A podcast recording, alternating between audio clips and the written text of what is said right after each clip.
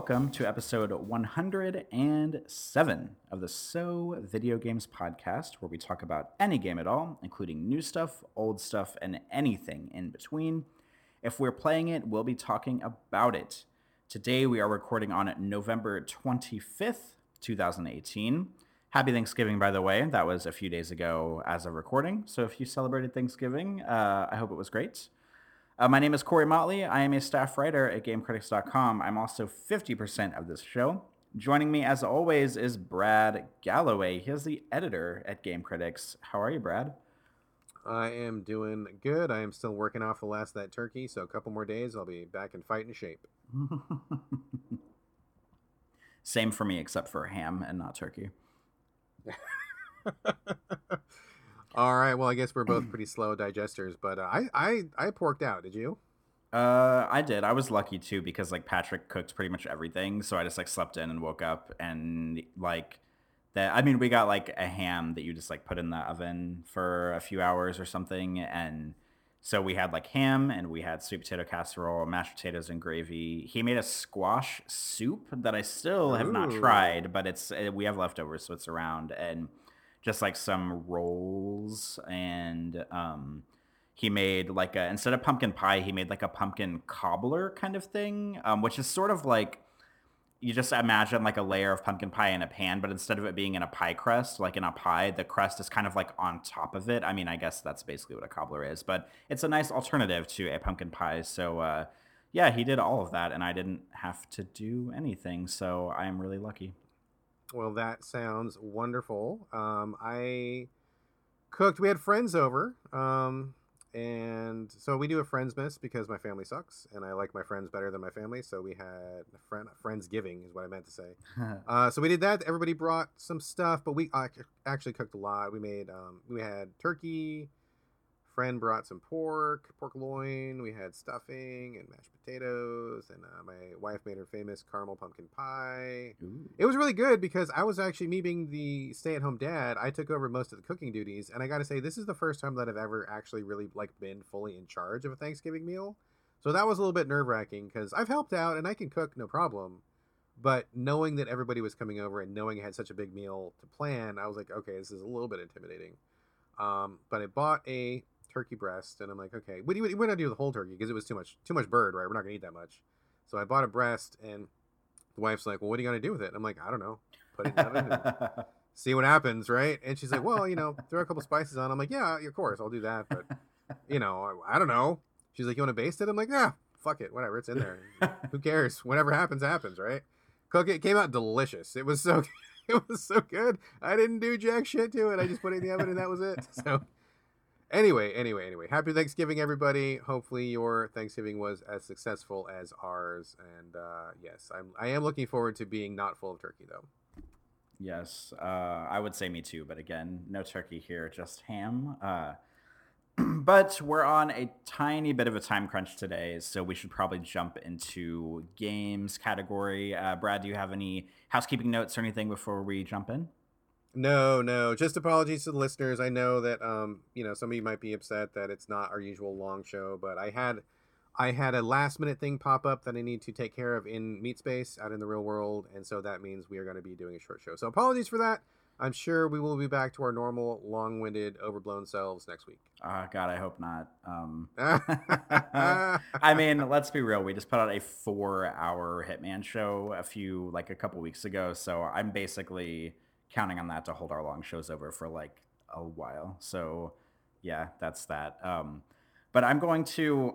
the thing about my games this week is I'm mostly talking about stuff that Brad has played, whether it's a long time ago or just like a few weeks ago, and we'll maybe deep dive on some more stuff later. But I will selfishly take the first game slot. I want to talk you about. You cad, you cad. How dare you? I know, I know. Um, I just wanted to because I have three and you have two. So maybe for the first time in some video games history, I have one more game and Brad has one less game. Although the last game is technically mine, but we're both going to talk about it. Um, so I'll go first because it'll sandwich them nicely together. Um, I want to talk about so Brad and I were trying to figure out what games we're going to talk about this week, and because we both like it was the holiday weekend, so we were both busy. We were both doing a lot of stuff, and to be completely honest, I've been still have been playing Hitman like a motherfucker. Like I've been playing it so much I've reached level 20 mastery on most of the levels, but not all the levels. And I will talk about Hitman later again. So if you're tired of me talking about Hitman, I'm sorry, but I've been playing it so much for review that I uh, that I it's basically like my my main squeeze right now. But um, I was trying to think of what other games I had been playing because I've been dabbling in a little bit of VR stuff, and I was playing this like walking sim on PC for a little bit, but I w- hadn't played anything enough to like really feel qualified to talk about on the show. And the first game I want to talk about is I've been playing it on mobile, but it is on Switch. It is on PC. I don't know if it's on PS4 and Xbox One. I'm not sure. Um, it's one that Brad talked about several weeks ago. It's called Gorogoa. And to sum up very quickly what I think about this game, after racking my brain to try to figure out what games I wanted to talk about this week on the show, last night as I was walking into the kitchen, I was staring at my phone, and I and after spending about three sessions with this game, I swiped over and saw I have sort of like a screen on my iPhone that's dedicated to games, and I saw it in the corner and thought, "Oh yeah, I forgot I've been playing this game," and that sort of sums up my feelings about Gorogoa. Although I spent three sessions with it, I kind of immediately forget I'm playing it as soon as I uh, as soon as I finish. but let me back up and I'll talk about. Although Brad talked about a while back, let me sum this up again. So Gorogoa is a it's basically a puzzle game, and I know I'm not Mr. Puzzle Game, but it's one of those games that like. I mean, it was on sale, so that was part of the reason why I bought it. It was on like an iTunes Black Friday kind of sale, so I got it for like two or three dollars on the App Store, and I'm totally game for you know paying that much for a game. It's fine, even if I'm not expecting to like it.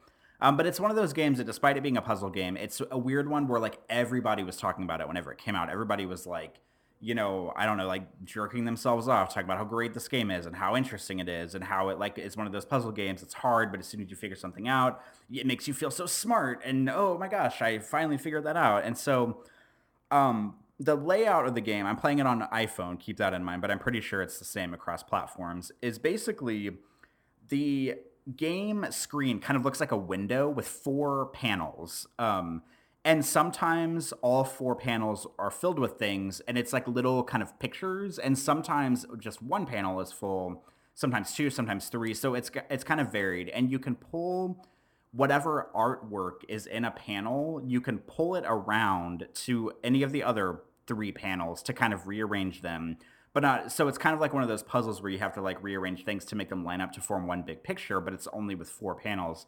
However to complicate things not only can you drag the panels uh, among all the four slots but you can also like pan and zoom in and out of certain panels themselves. So for example one of the panels will have like a picture of it'll be like a greek statue on a balcony. And there if you click there's like a building, like a castle kind of in the background uh, with an open window. And if you tap on the open window, the panel will actually zoom into the open window.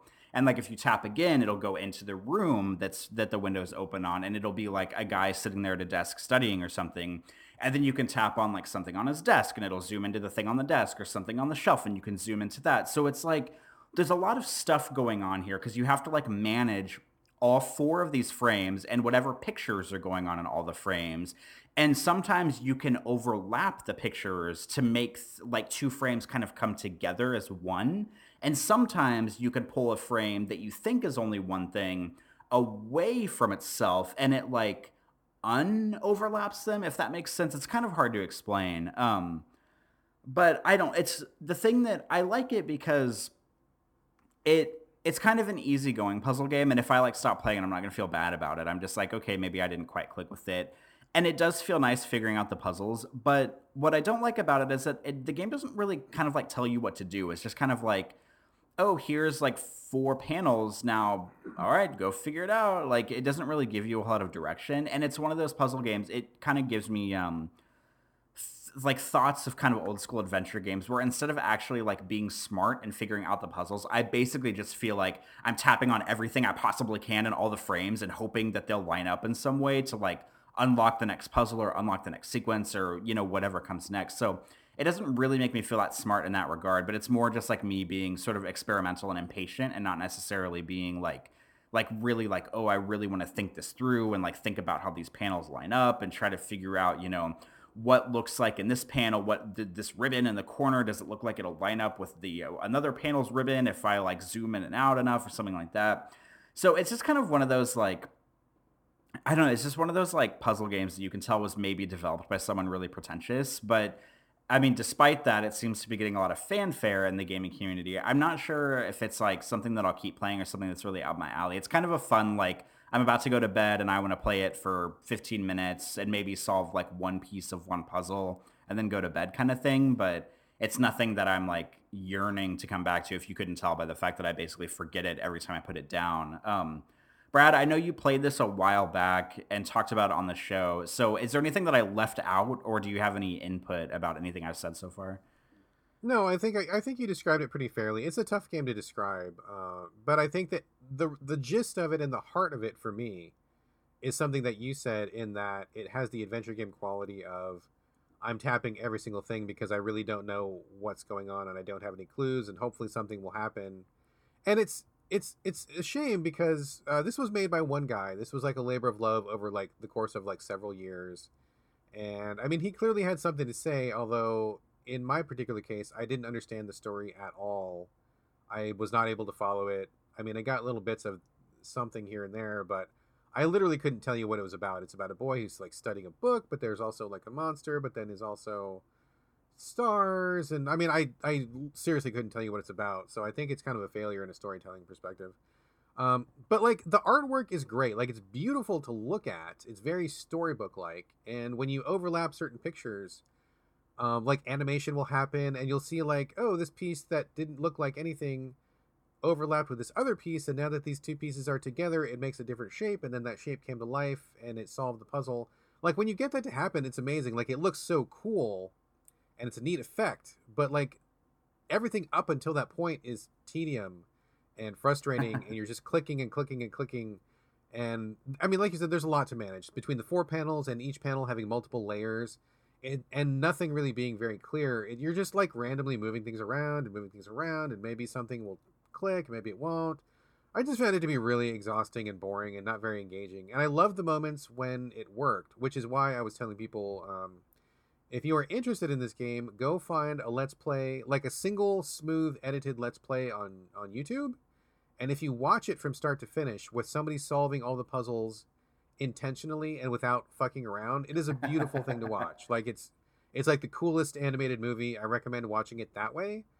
But actually playing it left me really cold and I did not like it. And it's totally critic bait where like the story is murky, the puzzles are obscure, but it's got a lot of artistic quality to it and so like every games critic was like like you said jerking themselves off over it for like two weeks straight and it was like i just i can't even with this game so yeah i mean that more or less sums up my thoughts as well i'll probably um can like i said continue to play it a tiny bit just kind of like before bed or maybe if i'm like bored on the couch or something um but I don't know. It's it's not like it's just one of those puzzle games that like a lot of people get, and I don't necessarily get it, so it doesn't feel that groundbreaking to me. But um, I mean, I don't disagree with anything you said about it because it is whenever you do solve something, the animation of like the frames coming together and sort of like displaying this animated thing. Um, it does look really beautiful and the art style is really gorgeous. But I just kind of wish I knew more of like what was going on in the game rather than just like shifting around these panels and like kind of ferociously tapping in and out of them and overlapping them and unoverlapping them to try to figure out if I can make things line up or you know to solve the puzzles. But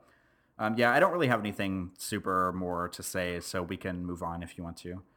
Um, really quickly before we move on, I do kind of want to throw out. Did you ever play Framed, which is on uh, iOS? It's also on Switch. That's like the the like the silhouette puzzle comic book game, right?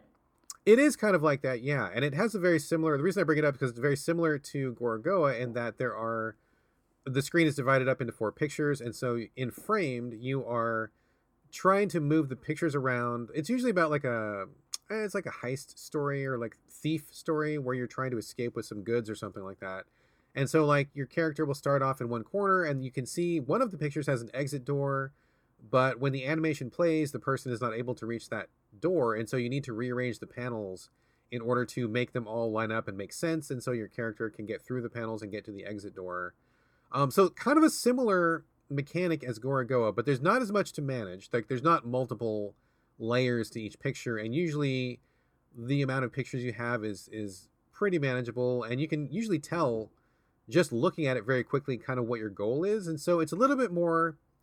Uh, approachable, a little easier to understand, less cryptic. Um, it's not as beautiful. I mean, I think uh, Gorogoa has a great art style, but uh, if you want something similar, like moving panels around and and doing that kind of thing, I think it's worth playing. I played the first Framed. I thought it was cool and I liked it, and it kind of ended before it ran out of tricks, which was smart. Uh, and on Switch, they sell it as a bundle with Framed and Framed 2. I played Framed 2, which was like more of the same, but more. And I was like, okay, this is too much. And so I stopped.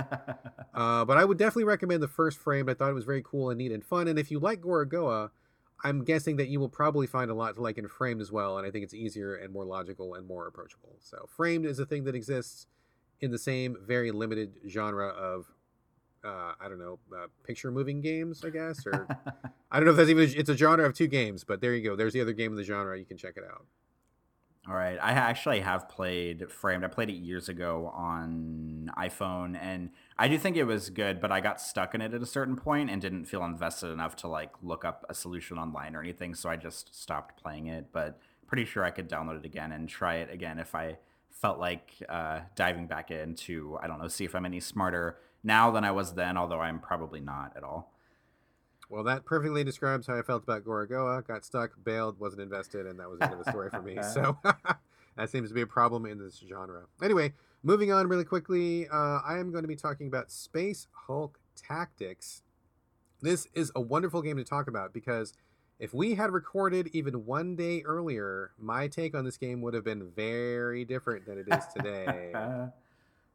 This is uh, a Games Workshop game. Games Workshop being the people who are behind all the Warhammer and Warhammer 40k stuff, which is like, you know, if you go into any game shop that has miniatures, you see Warhammer stuff all over the fucking place, wall to wall, all those miniatures, dwarves and dragons. But this is the future stuff, the 40k stuff. So it's dwarves in battle armor and dragons with lasers. And so, kind of an interesting thing that they do. Very, very popular tabletop. I don't know anything about the tabletop game, I've never played it. I know it's a thing. I know it's huge, but I don't have any experience with it personally. Um, seems to be a real big thing in England. I don't know if that's necessarily true, but it seems to be bigger in England than it is in the States. Uh, that's just my general impression. I could be 100% wrong. But what I do know is that Games Workshop wants to put out video games using their IP, and they are 100% not scrupulous about who makes a game for them. They will let any jackass with a development kit make a game for them. and their track record in video games is terrible. Now they don't make games themselves, but they will license to anybody. And I think that most people will agree that most of the Games Workshop Warhammer games are fucking trash. So one of the only examples to that was I think Blood Bowl 2, which is kind of like a mix between turn-based combat and football, which I thought was fantastic. I thought that that video game adaptation was great. Low budget, but it was great. And I thought that Space Hulk Tactics was going to be the second big win for them. And if you had asked me yesterday, I would have said that it was. But now that I am not in yesterday and now that I'm living in today, that is not at all what I'm about to say. So you play a group of space marines who are in this like high-tech bulky armor. I don't even know how their bodies even fit in this armor because it seems like totally disproportionate. I mean, maybe they're just heads stuck in armor or I don't know what the deal is, but like there's no way a body fits in that thing. But anyway, you guys are super rough and tough uh, Space Marines. You're inside a Space Hulk, which is apparently a bunch of derelict spaceships mushed together to make one giant wad of metal floating through space. And it's full of fucking aliens, as as Space Hulks are. So you go inside this thing. Your goal is to just fuck up the aliens, get to the end of the uh, whatever whatever the story is about. I don't know. Story about something. Go in here and kill some dudes. But um, so it's turn based, very similar to like something like XCOM, where you have a squad, you deploy them in places on the map. You you know you take your turns. They have a certain amount of movement points, uh, and you can either you know move four spaces and then attack, or you can move two spaces then attack, or you can attack, and you know like you just kind of divide up your your your abilities however you want. But you have a limit of like four actions per turn, so it keeps it strategic. And inside the Space Hulk, it's a lot of hallways and narrow passageways because I guess that's what a spaceship in the future is like. That's totally fine. And at the beginning, it seemed really cool. Um, the tutorials were not great, but I picked up on it, you know, in a in a sh- in short order, being a, veteran of the tactic genre. So I, I, I knew most of the basics. I could follow along no problem. I got the groove pretty quickly. And deploying dudes is pretty fun. Um, there's a couple new spins on the formula where you have these extra cards uh, that you can either cash in for extra movement points, or they give you like a little um, special boost, like you know your next shot will guaranteed hit, or your next melee will guaranteed win, or something like that. So it was kind of like a little like balancing of using the cards plus doing the, the turn based tactics. Seemed pretty fine. Seemed pretty fine. I was I was into it. Not the greatest thing I've ever played, but solid, like enjoyably solid. And I was like, oh, I can see myself, you know, finishing this one. This seems pretty good. But people on Twitter told me that Space Hulk is a notoriously difficult game, like like unfairly so. And I found that to be true because once I got past level one, which I sailed through, by the way, I don't think I even lost a single guy. I won every battle. I almost thought it was too easy. Haha, lulls. and then uh, get to stage two. I had started losing guys, but no problem. I could still manage. I had to redo one level, not a problem. Got through it. It's all good. I was still kind of considering myself in the learning space and figuring things out. And then I got a pretty good handle on it. You start getting a couple more options. I'm like, oh, this is this is pretty cool. Like I kind of dig this. This is nice. Hit level three, and then it's like, oh, did, were you liking this game? Yeah, fuck you and everything about you because we're gonna fucking kill you. And I just got so frustrated. So here's what happens. Um, XCOM is famous for people missing shots that otherwise should hit. Like, have you ever played XCOM, Corey? I haven't, but I've seen about a hundred memes about like, oh, 99% hit chance or whatever, and then you miss as soon as you fire your gun. Yes. So you so you haven't played XCOM and even you know what this is about. So the XCOM is famous for that, right? This game this game leaves XCOM so far in the dust when it comes to missing shots that should hit. I don't even know how this game got out of fucking uh, out of dev because here's what happens. These guys so the guys that you're fighting, the aliens, the aliens guys, they're called Genestealers, and they are melee. Um, they're strong at melee. They've got like four arms, sharp claws, and if they get close to you and they melee you, you're not going to win that. So like it's like a one hit kill. But space marines are supposed to be really good at distance because they got rifles, and you're supposed to be awesome soldiers. Okay, totally fucking doesn't happen. Uh, what's going on is like I'll get to this level, shoot guys from down the hallway. I'll take like four shots in a row, and like they will all miss. And it's like, okay, so I don't even know what I'm supposed to be doing here. I can't hit these guys from a distance. So I occasionally I'll kill one, but like almost never. You almost never hit. Really frustrating. And so you get to a point of where I started playing more defensively, and these guys have Overwatch. Are you familiar with what Overwatch is in tactics, Corey? No. So Overwatch is a, is a thing where if you have a certain amount of points, you take one of your characters, you put them in a place where they've got a pretty good view of the battlefield, and then you put them in Overwatch. And Overwatch is if anything moves and I see it, I will immediately shoot it. So like if you can't see anybody but you want to be defensive, you put your guys in Overwatch and if enemies start walking through that territory, they'll get their asses shot off because they are crossing through a place that you are actively defending. So that's what Overwatch is.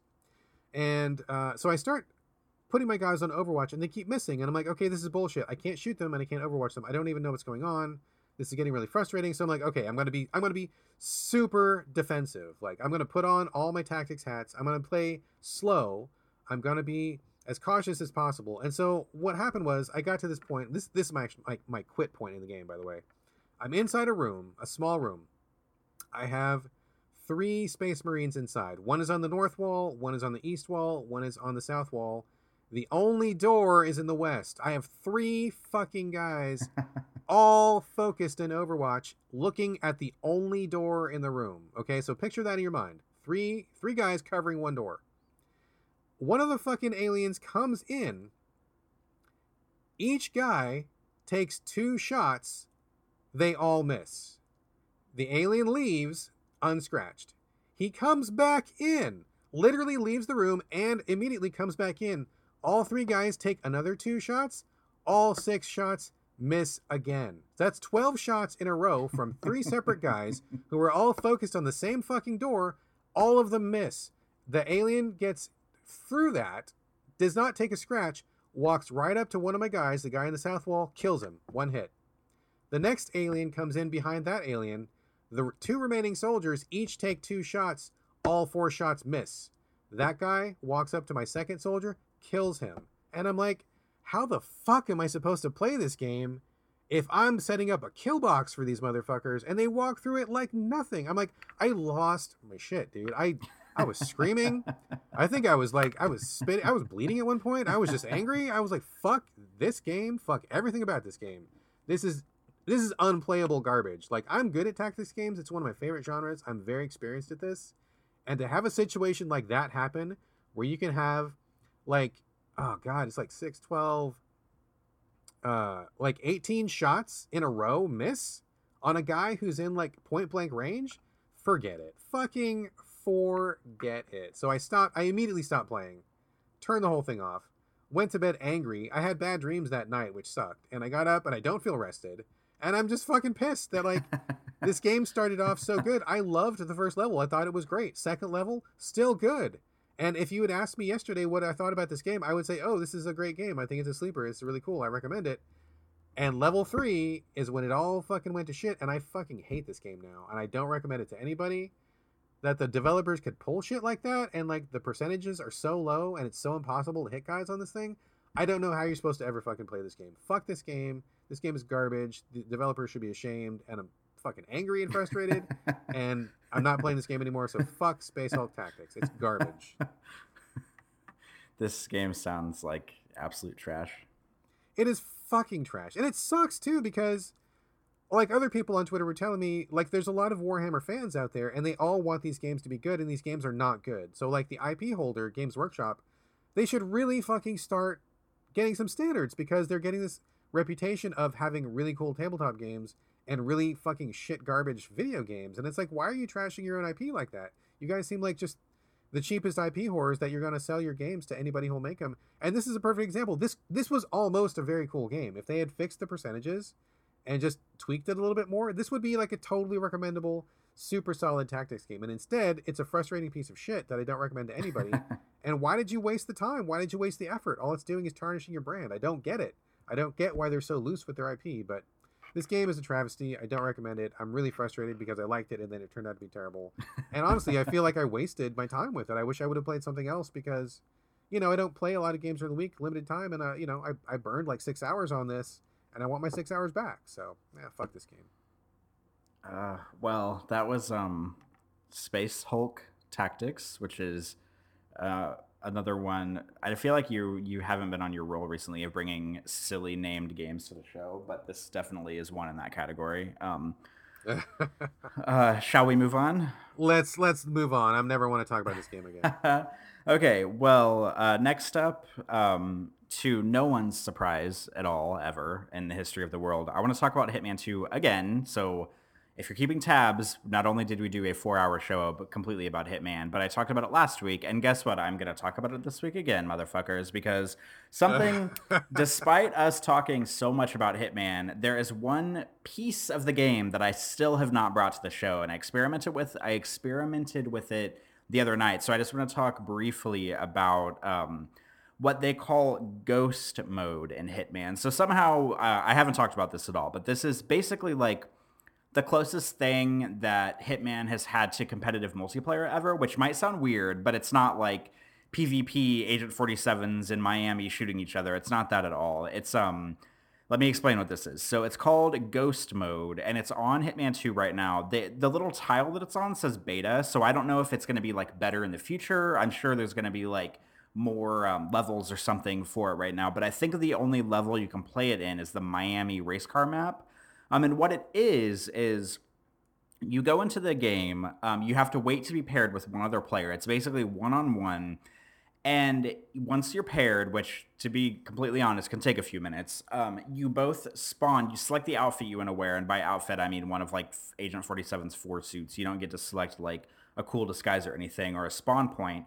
Um, it just spawns you both in the same spot in Miami. However, you're kind of in parallel game universes. So if you spawn and then you decide you want to shoot everybody in your immediate vicinity and like throw a bomb and blow everything up, that does not affect the other person's universe. They're in the same level with the same targets, but you, the stuff that you do does not affect them. And you can see their little ghost on the screen, kind of like whenever you're playing a racing game and you can see like the ghost car from your last run. Like it's kind of like that. Um, but it gives you targets that you have to take out, and they are basically just kind of randomized on the map. But I, I'm, if I'm not mistaken, you and your partner or your competitor have the same targets in a row to take out, and the objective is to get to the target take him out. I think the target's always like the same. They're wearing this kind of like white suit with a white cowboy hat, if I'm not mistaken. Again, um, so it's kind of easy to pick them out of a crowd. You have to get to the target, and you have to take out the target, and either. Um, I mean, you can kill him in any way, but it has to be undetected. And if you kill the target, there is a 10 second window where it has to remain undetected. So you can't just like shoot him in the middle of a crowd because people will immediately see that and it won't go over well. And if you make whoever makes five undetected kills first wins the round.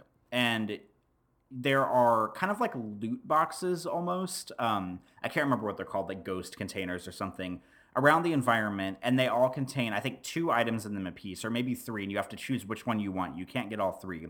So you have to be very tactical about how you want to do it. Like you, um, you can run to ghost boxes and try to get disguises or guns or whatever because i don't think you start with any um, with any equipment. So you have to go to the boxes if you want to get like cool equipment or you can procure like stuff on site. Like if you find if you kill a guard and he has a gun you can take the gun or something like that or you can take people's disguises too.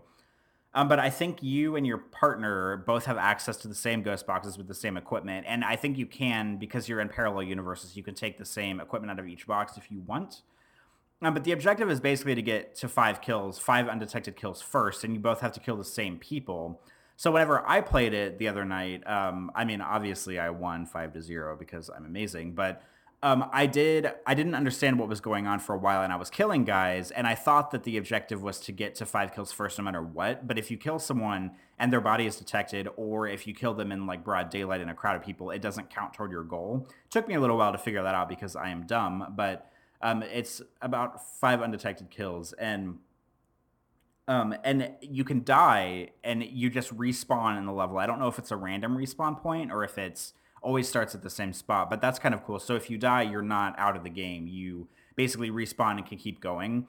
And it, and all the doors that are in the game are unlocked, so you don't have to worry about having a lockpick or picking doors or anything like that. So the game makes some nice concessions um, for you to be able to get around a lot more easily. And as a matter of fact, I think there's no. I don't think you trespass either. If I'm, I keep saying if I'm not mistaken because I've only played it one time and I can't remember everything exactly. But I don't think you trespass either. I think you're pretty much free to run around the entire map. The big stipulation being that you have to do unnoticed kills. You can't, um, you can't murder the guy and then have someone discover his body within that within the ten seconds and this might not sound super great, but I actually thought it was a lot of fun. And I mean, part of the reason why I thought it was fun is probably because I won the match that I was playing. If I had lost, I probably would not have been so pleased about it. Um, and I kept worrying, like whenever I got like my first point, I was like, oh man, this is probably going to be like really competitive. And then I got my second point, and I was like, okay, like he can still catch up. Like there's still plenty of time for me to fuck this up. And then I got my third point, and I was like, okay, all right, like maybe I'm in the clear, but he's probably gonna like come up out of nowhere and get like three points and three kills, and and I'll be toast. But I basically was able to get up to five kills without him getting any. So I don't know. I think I mean obviously I had the game like a week longer than everybody else, so that was kind of like a little bit of a leg up in my experience with the game itself.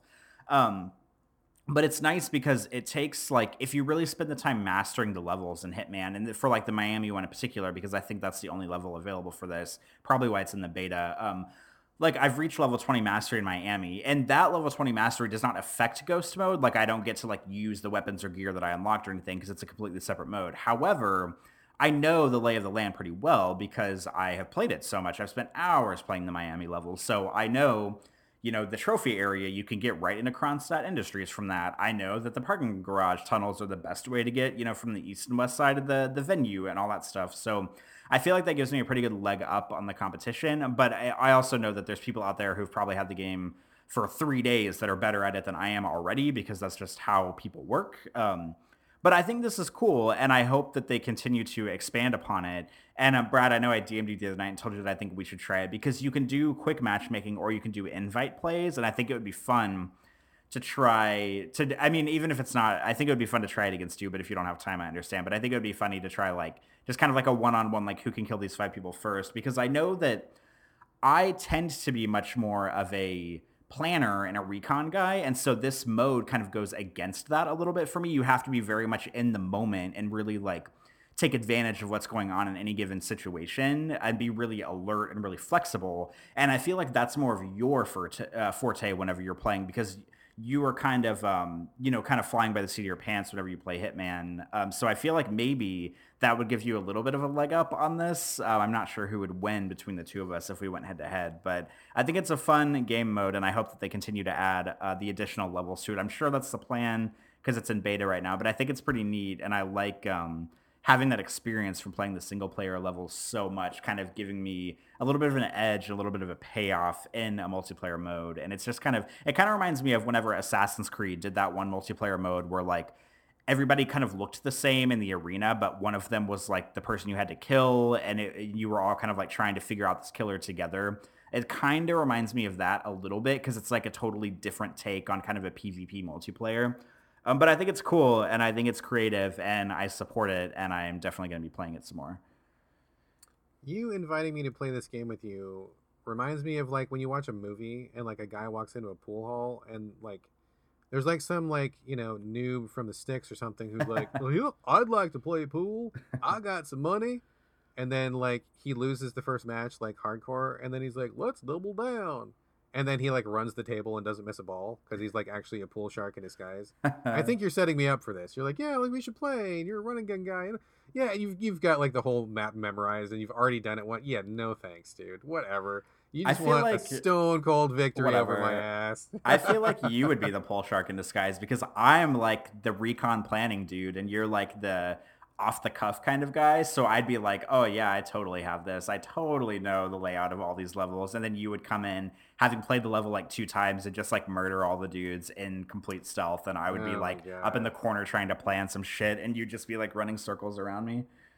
I don't know if that's how that would play out. I'm not convinced. I think I may be setting myself up for a fall. Yeah, we'll have to make some time, give it a shot. Uh, yeah, we will. We'll see what happens. That does sound like an interesting mode, though. Um, yeah, okay, cool. I will have to check it out. I keep meaning to come back to Hitman, but I was trying to get through uh, Space Hulk for review, and I had to finish another review game, so I kind of got tied up. But I want to get back and try that. I want to try the um the kill the limited target mission. Is that still a thing? Is that over? Oh yeah, it's still a thing. Um, the elusive target, which to talk briefly, I know we're on a time crunch, but um, elusive targets in Hitman are basically specialty timed targets that IO Interactive releases. Sometimes they last for a day, sometimes they last for like a week or two. The first one for Hitman 2, which has been much publicized, is Sean Bean, um, actor, maybe legendary actor, who plays people who often die in films. That's kind of like his shtick, which is the reason why he's in the game. It's kind of a funny. They call him the Undying in the game, but it's basically a one shot at a mission where you have to get in and kill him, and if you die, you don't get to try it again. It's over. It's done with. You have one shot. However, you can restart the level as many times as you want up until you kill the target or you die. Once you kill the target, you cannot reload and you have to make a flawless escape. Or um, if you die, it's over with. So it's kind of a fun, like, it's kind of like a final exam for everything you've learned in Hitman up until this point. And the one, the Sean Bean one that's going on right now, I think it's still active for like another week, I want to say. So even if you're listening to the show, it's probably still up to play right now, so get on it. They're a lot of fun to try, and you unlock, I think, disguises or weapons or something if you beat them. I have mixed feelings about this content being on a limited time basis because I just, you know, I can't get around to it, or I got other things, or I'm tired, or you know, whatever. I missed all of those because I didn't get to Hitman um, fast enough, Hitman 2016 fast enough. So I'm gonna try to get to it, but I just I kind of don't like the limited time nature of a thing. I know they're trying to keep it alive, trying to keep the game going fresh content and all that, which is cool. Um, I just wish I could get to it at my own. You know, still give me one shot at it. I mean, don't give me like extra chances or anything, but let me get to it when I get to it. Um, I would prefer that, but whatever, whatever. If I get to it, I do. If I don't, I don't. Whatever. Um, let's move on really quickly. Excuse me. Got about 15 minutes left. I don't have a lot to say about my next game. It's called Toki, T O K I. This is an arcade game from a million years ago, and I remember it very, very well because I liked the art style. You play a, a, a prehistoric man, a human, whose girlfriend gets taken away by an evil wizard, which I guess I'm not really clear how there's already a wizard in prehistoric times because everybody's caveman, but I guess don't think about it too much. The wizard takes your smoking hot blonde girlfriend because that's what everybody did in games back then, and he turns you into a primate of some sort, some kind of fantasy monkey gorilla sort of a thing with this enormous head, and he spits energy balls, and I don't know why. It never made sense to me you would think he would throw rocks or bananas or punch or something, but no, he spits energy balls. And you kind of go through these like vaguely prehistoric platformy levels with every animal in the world out for your ass trying to kill you because I don't know why, but that's what games do. So like a bird will fly by and try to peck on the head, a turtle will walk by and spikes come out of its shell. Other nasty monkeys come and try to kill you, and you're just kind of just, you know, platforming. All you can do is spit and jump, and that's it. Uh, so that's pretty basic. I liked it a lot back in the day, but I was never good at it, and it always really frustrated me because I felt like it was a little bit too hard, and so I spent a lot of money on it. Never got past uh, level two, I think, and it just stuck in my brain as one of those games that always just kind of just just bugged me. You know, like I always kind of resented that I never finished it or that I didn't get that I wasn't better at it. And so when I heard that this game was coming out for Switch, I'm like, oh yes, yes, let's rematch, bitch. Let's get this on. We're gonna do this. um, it's slightly unsatisfying because they have completely redone the graphics, and I kind of don't like the way they look now. I kind of like the old school, uh, pixely, kind of chunky look to it. I thought it was pretty cool uh, for an arcade game. What they've done is they've redone all the graphics by hand.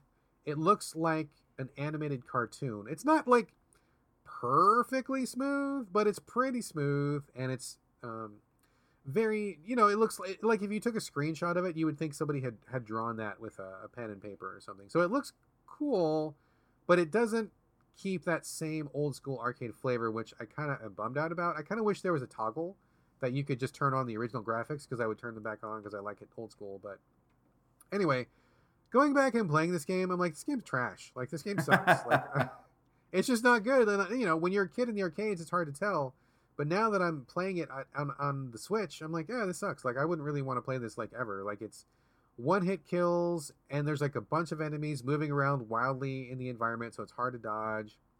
You don't have a lot of offensive options. You don't have a lot of defensive options. Uh, you're basically just walking left to right, you know, hopping on some platforms, shooting some things with your spit, and you get a you get a, a football helmet at times that quote unquote protects you, but you still die if people hit you. So I'm not really sure what the football helmet is supposed to do. And I'm just like, eh, okay, it doesn't look like the old school game. It's not fun to play. Uh, I'm, I mean, I guess I'm grateful for the chance to go back and revisit it. And it was something that genuinely really stuck with me all these years. But now that I'm playing it, I'm like, this sucks. So that's that's it, man. I, I don't have a lot else to say about it. It's just a really crappy arcade game that is now on the Switch. This it's sounds. Not, I mean, it's it's not even worth porting, honestly. I don't know why they did it. Oh man, it sounds to me like I mean the obvious sort of go-to connection here kind of sounds like Donkey Kong Country or like uh, not Donkey Kong Country, but like the original like Donkey Kong where you play as Mario and he's like climbing up the ladders, like going left and right on the platforms. Like that's it's it might not be that, but that's just what it sounds like to me, like an old arcadey experience, but you're playing as a monkey. I think you're closer with Donkey Kong Country, the okay. first one. It's, it's, closer to that, but you're kind of on the right track, like blending those two things. But if it was like, I mean, I hate Donkey Kong Country. That game fucking sucks. But this Toki also sucks. It's just left to right and just basic action, and you die like a lot. And there's actually even credits too. You can't even just like brute force your way by continuing, continuing. You get like I think nine lives on easy mode, and I think you have nine credits but you die so fast and like anything touching you kills you. Like it almost seems like not enough. I wish there was a an infinite mode and i would just just play it out of spite and just go all the way through it but i don't know that i'm even going to finish it because i mean one hit kills in a platformer like this is really frustrating so i don't know that i need that kind of annoyance in my life right now so. Yeah that's toki. It's it's a thing. Uh, there you go. It's on switch. It's a platformer you can play. Yeah, that's it. You are on a roll for recommending excellent games that everybody needs to try this oh, week. It is a bad week for me, my friend. It is a bad, bad week. Uh, let's move on real quickly. We've got 10 minutes exactly. Um, do you want to lead the charge?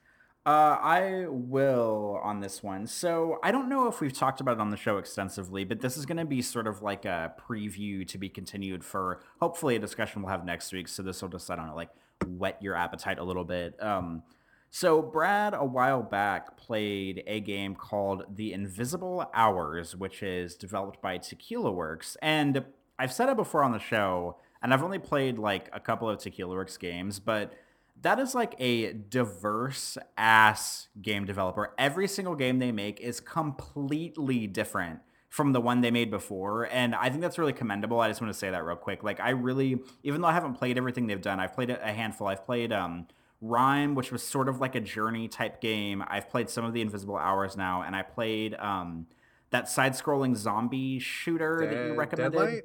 Is it Deadlight? Deadlight? Yeah. Um, I've played those. Um, I liked RiME. I did not like Deadlight. I like the Invisible Hours, but like everything they do is totally different from the last thing. So I think it's really cool that they're not like just making like a first-person shooter over and over and over again because there's a lot of developers that do that. And I mean, hey, if they make a, a good type of one game, then power to them for you know staying in their lane or what have you. But I really respect Tequila Works for really kind of going. It seems like they're really going out of their comfort zone on pretty much everything they make.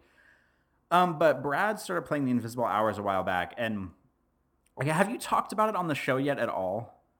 I'm not sure that I even brought it up on the show. I don't think that I did. Okay, I don't think you have either, but um, but uh, long story short, like pretty much like three times a week, Brad will DM me on Twitter and be like, "Oh, I got farther in the Invisible Hours. You really need to make this a priority. You really need to play it. It's so good. I think you really like it." And it's been on my wish list for on Steam for God for a while because I think you might have brought it up very um briefly on a show like a few months ago where you had just like tried it for a few minutes and then moved on to yeah, something else. Yeah, yeah, yeah. It's on that show where I played like 25 games and I played each one for like five minutes.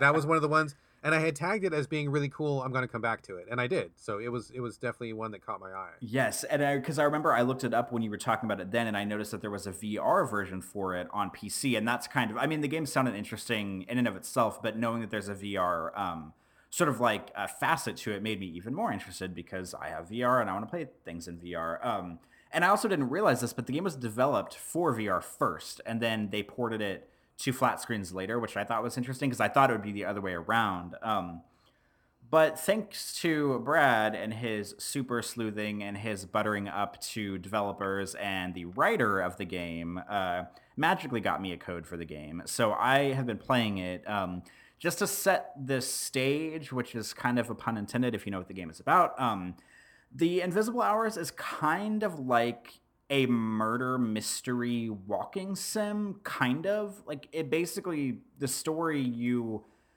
are following a guy who gets to um, Tesla, to Nikola Tesla's mansion or his manor or whatever. There's a guy, a detective named Gustav Gustav, which is hilarious, first of all, and they talk about it in the game, which makes it even more funny and you get to the manor and it, whenever you get inside the door and you don't play as gustav you're basically just existing around the characters and you can move it's first person so you don't have like a form in the game. You're basically just moving the camera around these people which might sound lame but it's actually really cool because it's like it's like true interactive theater. You know you can kind of watch this unfold and you're moving the camera around so you can decide i mean you don't even have to watch a- after gustav if you don't want to like but the beginning, he's the only character there, so it kind of makes sense too. And he gets to the manor, and as soon as they walk into the manor, um, Tesla's dead body is on the floor in the lobby of the manor, and so it, it turns very quickly into this murder mystery thing. And because Gustav is a detective, he decides I want to interview everybody in the house,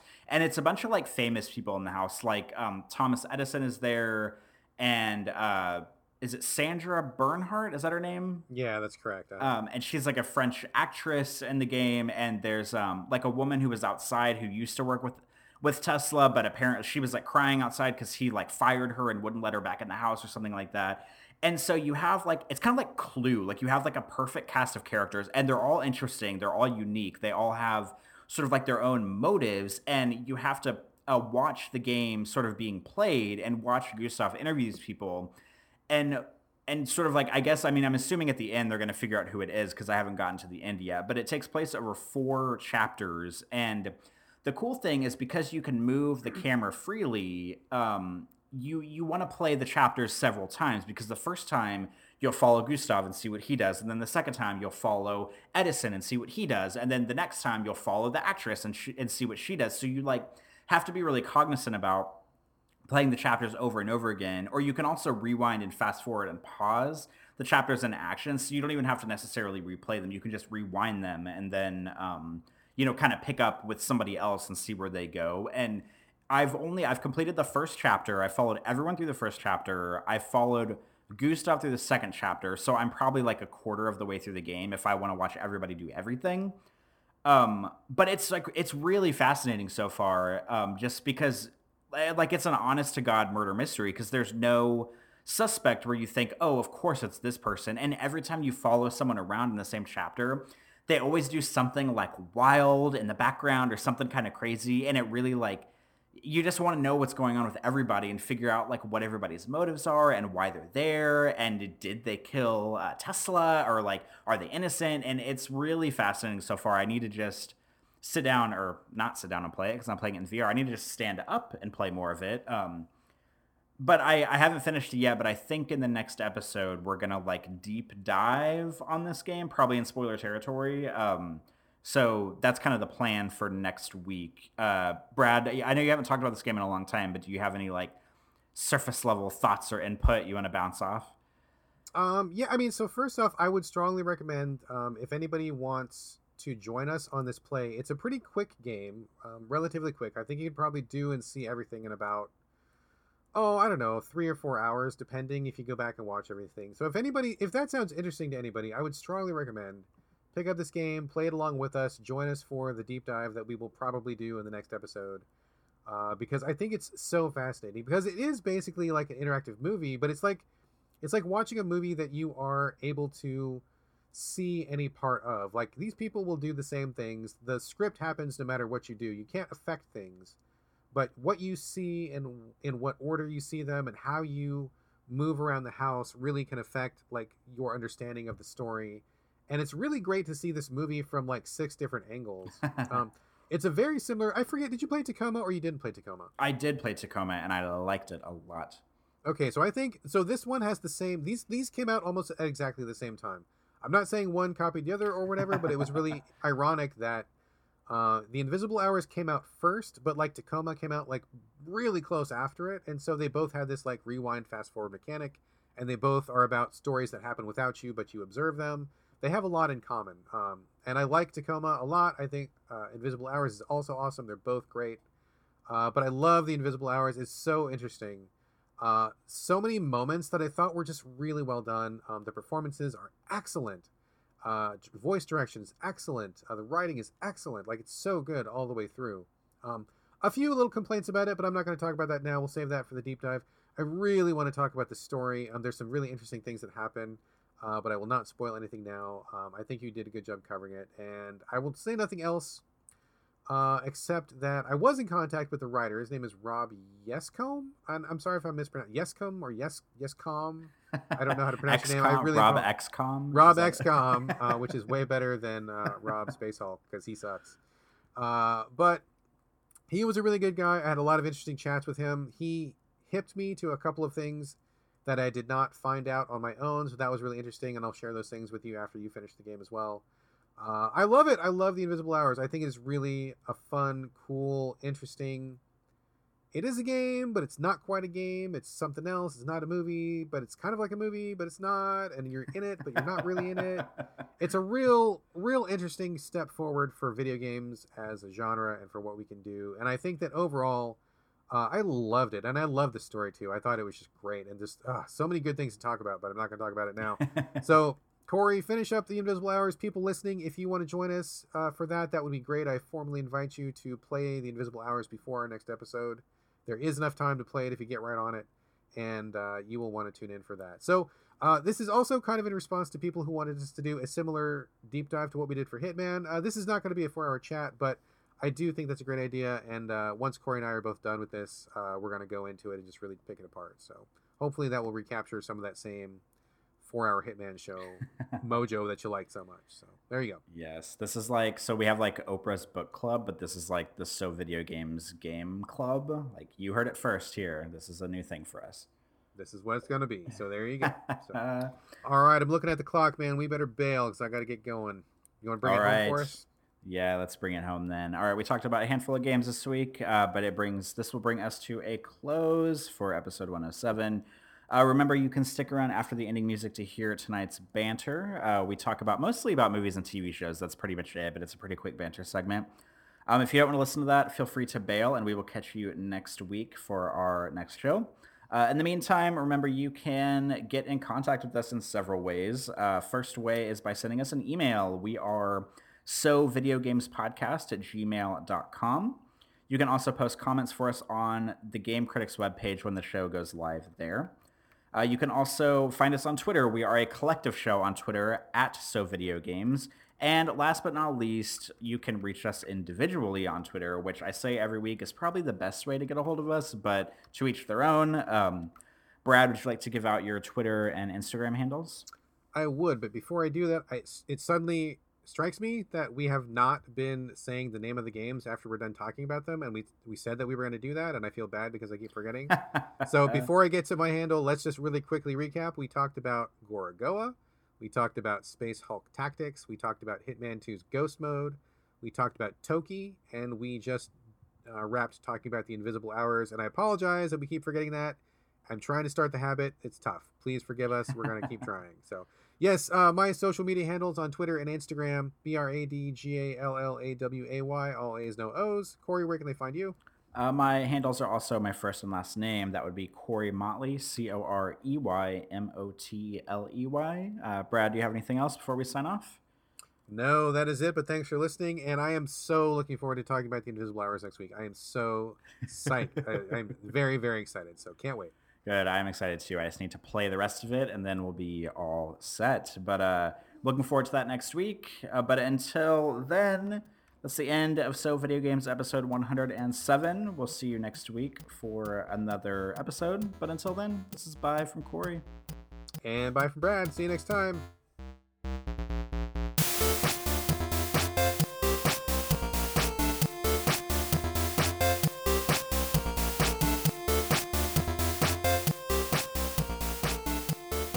Let's talk about stuff real quick. Um, you want to go first? You want to go first? You had some stuff left over from last week. You want to wrap up what you had last week? Um, sure. I guess so. I just want to talk about um, a couple of TV shows from last week. Uh, I'm not really particularly watching either of them, so this is going to be kind of a weird story, but. I, I you want to talk about TV shows that you're not watching? I want to talk oh about TV shows that Patrick is watching that I'm sometimes around during. This is the most so video games chat ever. Let's talk about stuff that we are not doing right now. Yes. yes, please tell. Please tell. Uh, and like Patrick is sitting in the living room right now, so he's probably going to hear me talk about this and then come in and just punch me. So if I just go off air all of a sudden, just assume that he has overtaken the room and killed me. Um, so I remember several weeks ago you were talking about Sabrina on Netflix, and that's not what I want to talk about, but um, you had mentioned because we haven't watched it. He hasn't watched it. I haven't watched it, so I can't say if it's good or bad. Um, but he loves Sabrina. How's he not watched it yet? I because he's too busy watching Riverdale, which is apparently what Sabrina came from, which you had talked about uh, during your Sabrina segment a while back. The same writer has revitalized the entire Archie universe. He's like uh, this guy who was a super fan, and actually Archie had sent him a couple cease and desist letters because they thought he was crazy and then he kept being persistent and he kept pitching them and pitching them and pitching them and then they're finally like all right cool do it. And then boom wild success. Uh success? Um i know the show is successful but it is terrible. Patrick's been watching I mean, Riverdale I, and i oh God. well okay so I, I don't know if you call it success but i mean from his perspective of being obsessive super fan like that's like the dream come true of like i'm gonna pitch this thing because i love it so much and he actually got to make like at least two separate shows and i mean i have not watched riverdale um and i think sabrina's okay but i mean that's i mean to be like a dude off the internet making shows with the thing that you love that's huge success i think for him anyway. Yeah i think that is successful for him. I mean definitely because i mean yeah he i guess he's like a a um I don't know like a nagging boyfriend who just won't say no and then finally someone gives in. like that's how I feel about this. So okay. So the show I would consider the show successful because I hear people talking about it and I see tweets about yeah, people yeah. liking it and everything. So I mean it's not like it's an unsuccessful show, but it's possible to be successful and be bad at the same time. And that's totally, what the show is. Yes. So I like I don't even know how to begin describing this, and I've only I watched like I think most of the first episode with Patrick, but I wasn't like I was just kind of sitting there while he was watching it, and he watches it a lot, so I'm just kind of like in and around sometimes whenever he's watching it. But basically, um, and I'm not that familiar with the Archie comics, so you can like fill in the gaps after I'm tr- done trying to give my synopsis. But the show, it's basically like a high school kind of soap opera, to be honest. It's like a bunch of really beautiful people who are pretend like they're really sad all the time and someone like got murdered in their high school and i think like the main character ha- is like having an affair with his music teacher or something and it's it's just like all it's like oh my god like I can't even I can't. It's like all these really beautiful people and it's like really melodramatic and really like oh, we're like sad and we're also like started. It's kind of like if Mean Girls, the movie, and I love Mean Girls, I think it's a classic. If it were like really, really sad, like somewhere between like Mean Girls and Heathers, like this is kind of where Riverdale sits. And it's not like self aware enough to be like Heathers, where it's like kind of funny, even though it's dark and silly. And it's not a comedy like Mean Girls. It's just this weird, like, all these like gorgeous people like being like oh i'm so sad and oh we're going to be serious about everything and like nobody in high school actually acts the way that that they do in the show and it's just like and like the camera work in the show like the lighting is often very like theatrical and they use like really shallow depth of field in their lenses all the time where it's like one like little thing will be in focus and then everything behind it is blown out and it's just like overdone and I like it's just so it's so cheesy like cheesy. I don't know if I've said that yet, but that's the word. It's like so cheesy and it's so melodramatic and it's so like oh we're all beautiful and we wear cool makeup but oh we're so sad and somebody and people are bullying us and I don't know. It's just like I can't get on board with this. It's so cheesy and I don't know why Patrick keeps watching it. Interesting. I have not seen it. I had heard about it and I've heard a lot of people not in my circle, but other people that I know say that they like it, and it got really popular. Um, I haven't watched it. I probably won't watch it, uh, but I, you know, we are kind of making our way through Sabrina slowly. We're about halfway through the season, and it's it's okay. It's interesting. It's definitely a new take, and I forgot to mention also that this guy, I believe his name is uh, Roberto Aguirre Sacasa. I think that's Ooh. his name. Um, not only did he find success with the Sabrina revamp show and Riverdale show. I forgot I forgot to mention the most important part. He was brought on as like the guy who revamped actual Archie comics themselves. Like he is the, currently the guy who is making all the money for Archie comics because he came aboard. He took the classic Archie, which is still available. You can still buy it like in grocery stores, right before you check out, and it's still around um, in classic form. But he implemented a whole bunch of new comics. There's like a darker Sabrina comic. There is um, Zombies Come to Riverdale, which is like really dark. My son has read some of those. um, there's like all sorts of like um, new angles that have been applied to Archie. So this guy, I, I totally can't believe I even forgot. But yeah, he he started off by utterly revamping Archie comics themselves. Sales went through the roof, and then he parlayed that into these shows. So think about being, you know, super fan, obsessive dude who runs an Archie fan page on the net, and then going to I'm basically the driver and showrunner of all things Archie right now, which is pretty crazy. So um, maybe not all up my alley, and uh, you know I'm only halfway sold on Sabrina, but I mean, cool for that guy. But yeah, I mean, you should ask Patrick what he likes about it. Did you ever ask him? Uh, I think I don't know. I think he just likes like good-looking people. I don't know. Like I, what a weirdo. I don't. Who know. likes looking at sexy people? That's well, weird. Because I had been like tweeting about it a little bit and he was like oh well archie like takes his shirt off a lot and i was like well you can just like google him and like not have to sit through like how awful the show is but i don't know he also is not like uh like i, I don't know this is gonna make me sound like an asshole but like he like uh, i don't know how to say this without sounding like a jerk so i'm just gonna say it but like like if I'm gonna watch a TV show, it has to be something that I'm like really in love with, and he doesn't necessarily have that attitude. I don't think like it can just be like fine, and he'll continue to watch it, and but I don't really like have the I don't prioritize my time to be able to watch just like okay TV. Like I have to, it has to be like really great or really like something I'm really into to watch it. Um, Does he have he, a lot of downtime though? Like, does he have like a bunch of free time? Yeah, I mean, like when he's off work, he basically will just be like watching TV or playing like Overwatch, or he actually started playing Hitman a little bit, which is kind of exciting. Hitman Two, Ooh. and um, and I mean that's basically it. He plays a lot of Overwatch, um, or just like watches TV. But he, I don't know, he kind of like watches TV, but will be like on his phone the whole time, so he doesn't really like give right, the show right. his entire undivided attention. Um, but yeah, I mean that's pretty much it. I think. Well, everybody everybody gets their groove on in different ways, and if that uh, that floats his boat, then I guess there you go. Yeah, he also started watching The Good Place with Kristen Bell. Have you heard of this? Oh yeah, yeah. Gina loves it, and um, I it's one of those shows where okay, so like what happens with us is like we'll look at shows and she'll be like, "Oh, what about this? Do you have any interest in watching this? If so, I'll wait and watch it with you. Or if you don't care, I'll just watch it myself." And I looked at it. I'm like, "Oh God, no! Go ahead. That looks like crap. I'm not gonna waste my time." Because I know I know how limited time I have, right? Because so, like I don't want to hold her back from watching shows because I have, I just don't have time to watch TV, like barely ever, right? So if we watch two episodes of Sabrina in a week, that's like a big week for us because we got so much TV time in. So I'm like, no, go ahead, go ahead. But like, you know, I'll be in the room walking by or I'll be doing something and I watch it. I'm like, ah, it show looks like garbage. Like I just don't I just have no interest in watching it. And I know that people have said it got really good and that it was really actually really funny. I do like Kristen Bell. That's her name, right? Yeah. I do like Kristen Bell. I do like Ted Danson. Um, but I just had no interest whatsoever. And to be honest, I was actually surprised it got renewed and then it got popular because I thought it looked like garbage. But what was, where were you going with this?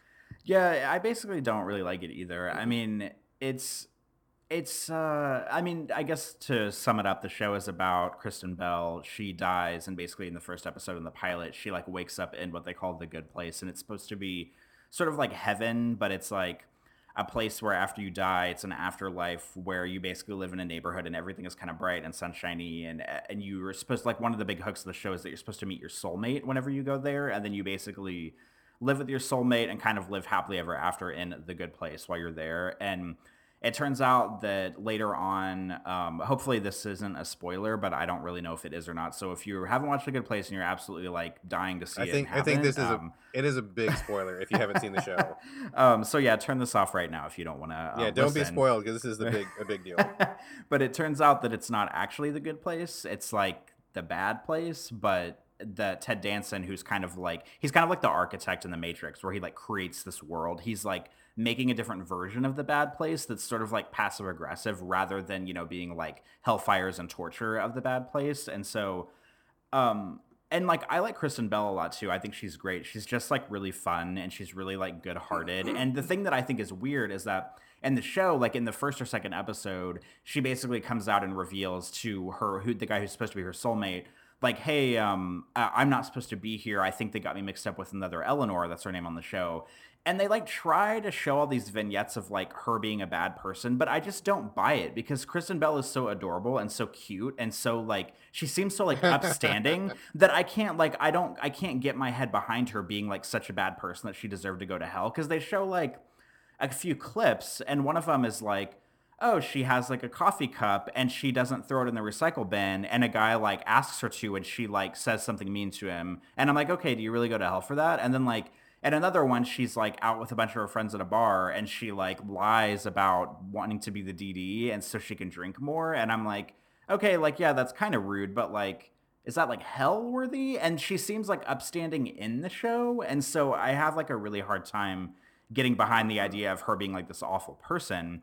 But um, I don't know. Everything in the show just kind of seems really contrived. Like I watched the first episode with Patrick, and then like he continued to watch it while I was doing other things yesterday. And like I went to the skate park yesterday and shot for a while and I came back and he was like already on season two, episode two. And I was like, first of all, Jesus, like that was fast. What else did you do? And second of all, like the episode they were on, I it seemed like no like it, it, basically seemed like it could have been like two or three episodes after the one. Like I nothing had, had changed. Yeah. Yeah. Totally, so like eh. it, everything that happens in the show just seems really kind of like contrived and dumb to me. Like there's an episode where a bunch of trash gets rained all over the city, and then they have to pick it up and like kind of do this like trash removal thing. But like earlier in the show, they talk about because it's the good place, they can basically make anything appear on a whim. So like, why can't they make the trash disappear on a whim? Like, it's just one of those shows. And I know that like I shouldn't be thinking this hard about like this silly 20 minute, you know, kind of comedy TV show, but it's like this is the way my brain works. Like if little things like that just don't add up to me, I like lose interest pretty quickly. And I know that's not the takeaway here, but like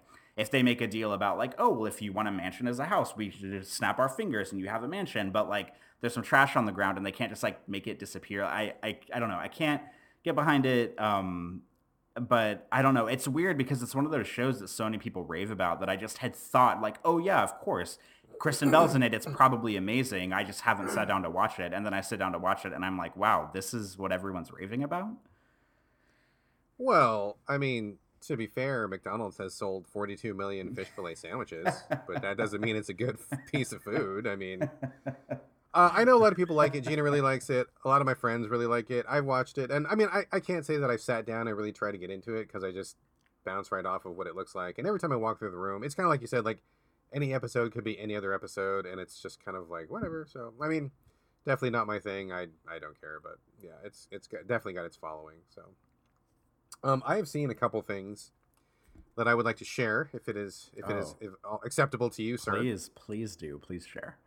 Um, I had a couple more things, but I think in the interest of time, I will save some for next week. But I'll tell you the two the biggest ones. So uh, we just watched The Meg. Have you seen that? It's like the big shark movie. Oh, I with, haven't, uh... but I know what it is. Jason Statham shark movie. Yeah, yeah. Also, excuse me, I am like dying. I, there must be some pollen or something in the air. I mean, it's not the right season for pollen. Maybe it's mold or I don't know what it is. But I'm just like I'm dying over here. So I, am sorry to keep clearing my throat. Apologies to everybody. I just I'm cannot cannot breathe here. So um anyway, if I if I fall down and go quiet, then you know that I'm dead on the floor. Oh, so oh, no. we have a mutual death watch on the show today.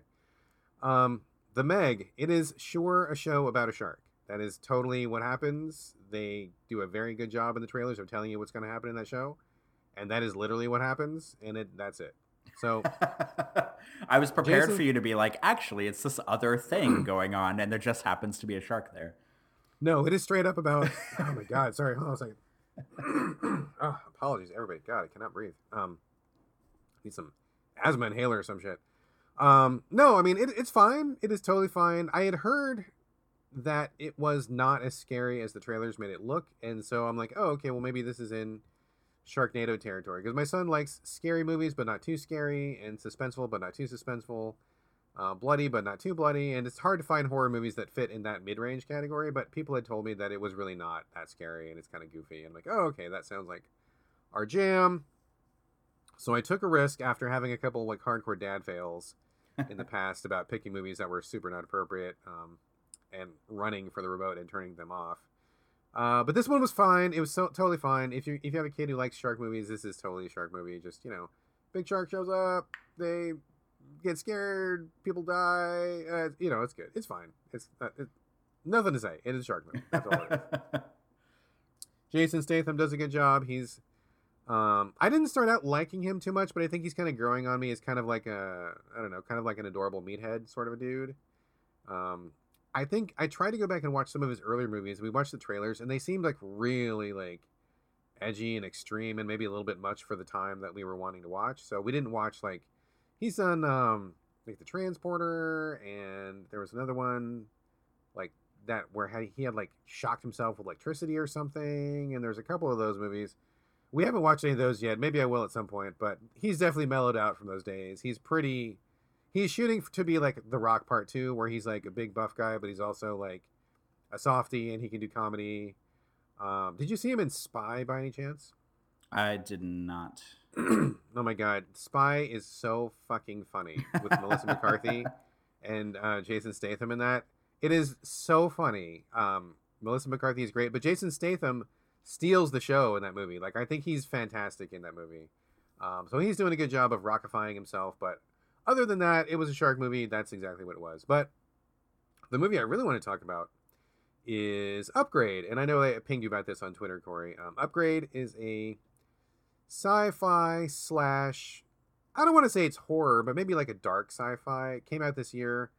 It is from the same people who made the Purge, and you know, I think Blumhouse is I think their studio. They've made a bunch of like um, really really successful and gross horror movies lately. They're a real up and comer in the horror scene, um, and so this was one of their films.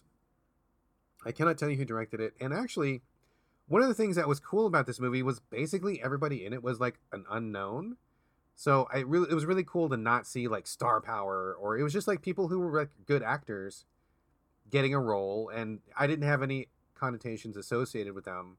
So I was able to just approach it as just, you know, at face value like, you know, you didn't have to think about Brad Pitt showing up and then all the other roles you've seen him in and doing this Brad Pitt performance or whatever. It was just like these people. So that's cool. I like I like watching movies with people who are brand new and also, you know, gives more actors a chance to shine. But basically the gist of this movie is it's in the future. Um I don't know that it's like super far in the future. Like we're not quite to like Blade Runner times, but it's it's it's approaching that sort of.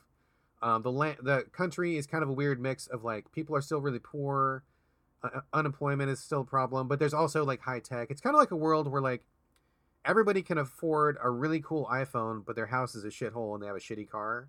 So that's kind of the world that's at. Where like not everybody is rich, but everybody can afford like one or two cool pieces of technology. Um, so it's kind of a Hmm. weird. So it's like weird 20, 2018 then, right? It's now. basically like 2018. yes, it's 2018 plus, um, which is actually what I liked about it too. So what happens is, um, there's a guy who uh, is kind of a little bit anti-technology, and he um, he works on cars, and so like like you know Camaros and Mustangs, and so he's like basically restoring antiques is kind of what he does, and so he sells one uh, to this guy who ends up being kind of like the Steve Jobs of this world. Um, he's kind of weirdo.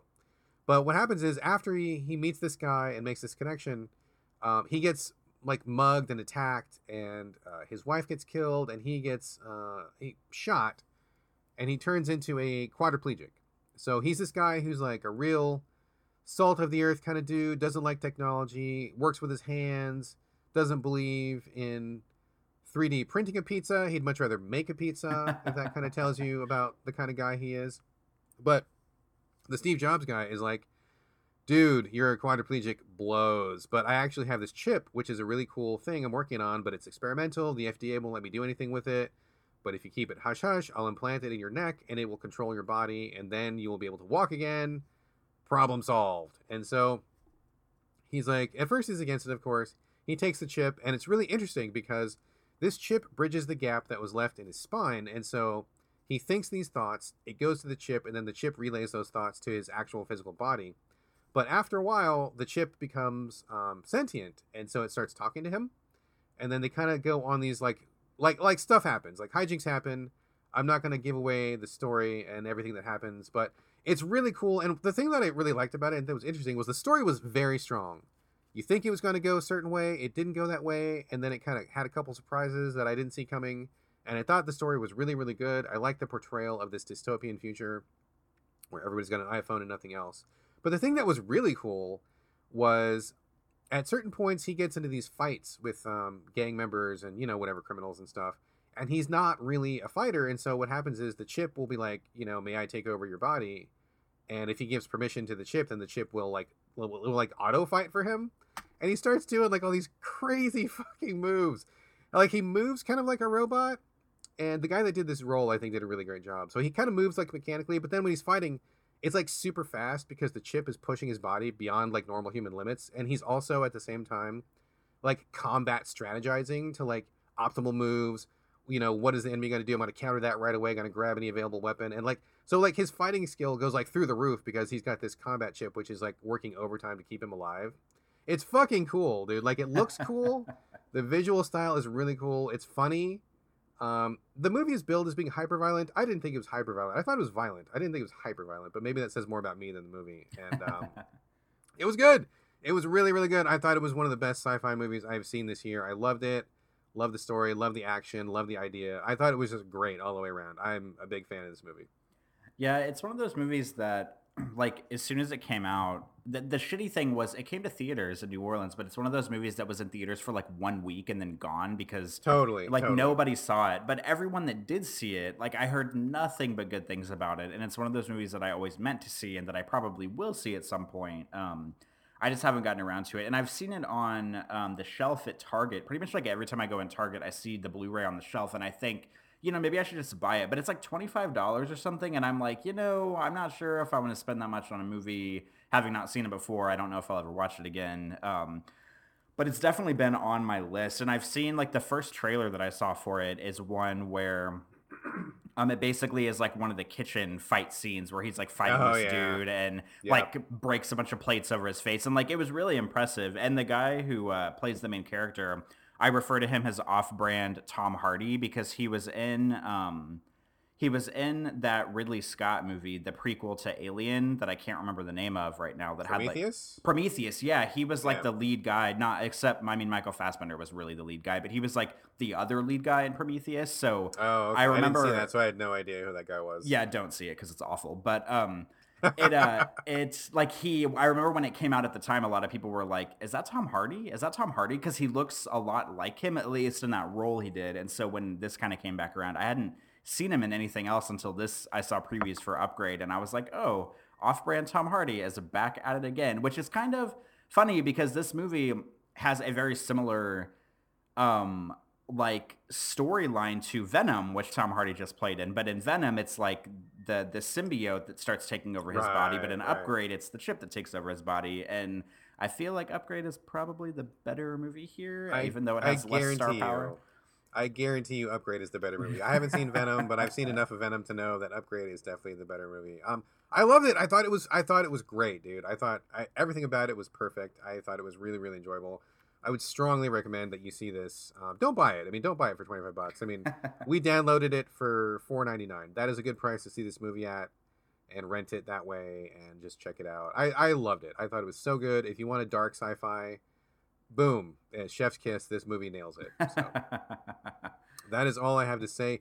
We should probably um, get rolling unless you have anything pressing. We are on a little bit of a time schedule today. Any last things, or should we should we push ahead with the show? um, we can totally push ahead with the show, but I do think it's funny that Thanksgiving just happened and neither of us talked about Thanksgiving at all in banter. I mean, I had turkey. Do you have turkey or what? uh, we went the ham route because we prefer ham over turkey, so we did that. there we go, folks. I had turkey. Corey had ham. Happy Thanksgiving. And Oh on with the show.